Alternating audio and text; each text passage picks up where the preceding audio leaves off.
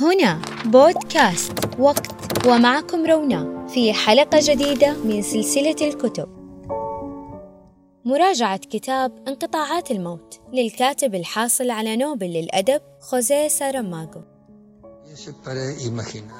نحن نتخيل أن الموت شيء خارج عن إرادتنا ولا صلة له بنا وهذا شيء غير حقيقي لأن الموت يولد مع كل واحد منا منذ لحظة ولادتنا ونحن نحمل موتنا معنا في داخلنا. يمكن أن نكون بوضع جيد وبصحة ممتازة وأن نمضي في الحياة لأربعين أو خمسين أو ستين أو سبعين عام أو حتى ستا وثمانين وهو عمري اليوم دون أي معضلة وفي اليوم التالي لم يمت أحد. بهذه العبارة يستضيفنا الكاتب خوزيه ساراماغو كقراء وفي هذه العبارة تكمن الحكاية. فماذا لو قرر الموت أن يهجر مدينة ما؟ أي أنك لن تفقد أحبابك. ولن تشعر بمرارة الفراق وسيعمر الجميع ويخلدون على هذه الأرض ويرى الأجداد الأحفاد.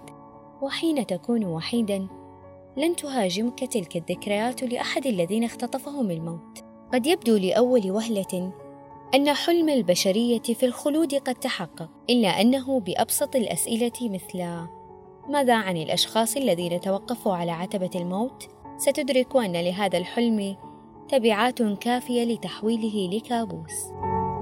جميعنا نبدو لعيون الموت قبيحون ملحمة مختلفة ومميزة وعجيبة تختلف في طريقة السرد والعمق في طرح التساؤلات والبحث الدقيق عن الأجوبة. لا يمكن أن تمر عليك الصفحات مرور الكرام بل ستعوم في داخلها كثيرا وسيصعب عليك أحيانا أن تتخطاها. هل سبق وأن دخل أحدهم في عمق الموت وحاول تجريده ليكون للعالم واضحا؟ هنا جرني ساراماغو معه بقوة وكأنه يدعوني لمشاهدة حدث عظيم لا يتكرر كثيرا. فيدخلنا في مدينة مجهولة لا اسم لها ولا لشخصياتها حتى. ليثني بطريقة غريبة وجميلة وعبقرية على الموت. صور ساراماغو الموت بشخصية أنثى اسمها مام والتي تقرر في لحظة ما أن توقف الحركة الطبيعية للحياة بإيقاف الموت. فيجول بنا هنا وهناك لنشهد حال المدينة بعدما علموا بأن الموت توقف وانتشوا بسحر الخلود الذي أعجبهم إلا أن الفرحة التي خالجت صدورهم لم تدم طويلا حيث أن الأسئلة بدأت تظهر والإجابات تضيع. لماذا الموت توقف هنا دون باقي العالم؟ ماذا يعني أنه ليس هناك موت؟ وما هي الطريقة الأنسب لأولئك العالقون ما بين الحياة والموت؟ الذين يرون الحياة من ثقب بائس. غياب الموت. أحدث فوضى عارمة. فالناس يشيخون ولا يموتون. يمرضون ولا يموتون. يحتضرون ولا يموتون.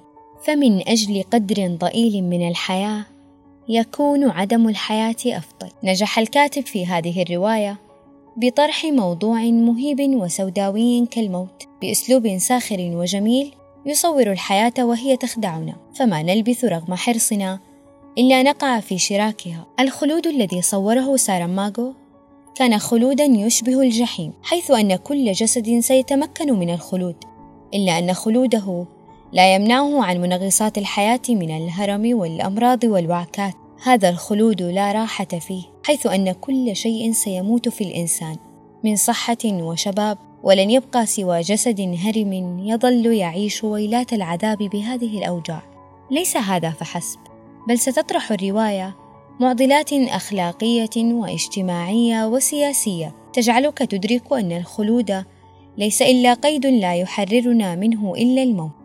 فماذا كانت؟ دوافع موت. وكيف ستتصرف تجاه الكارثة التي سببتها؟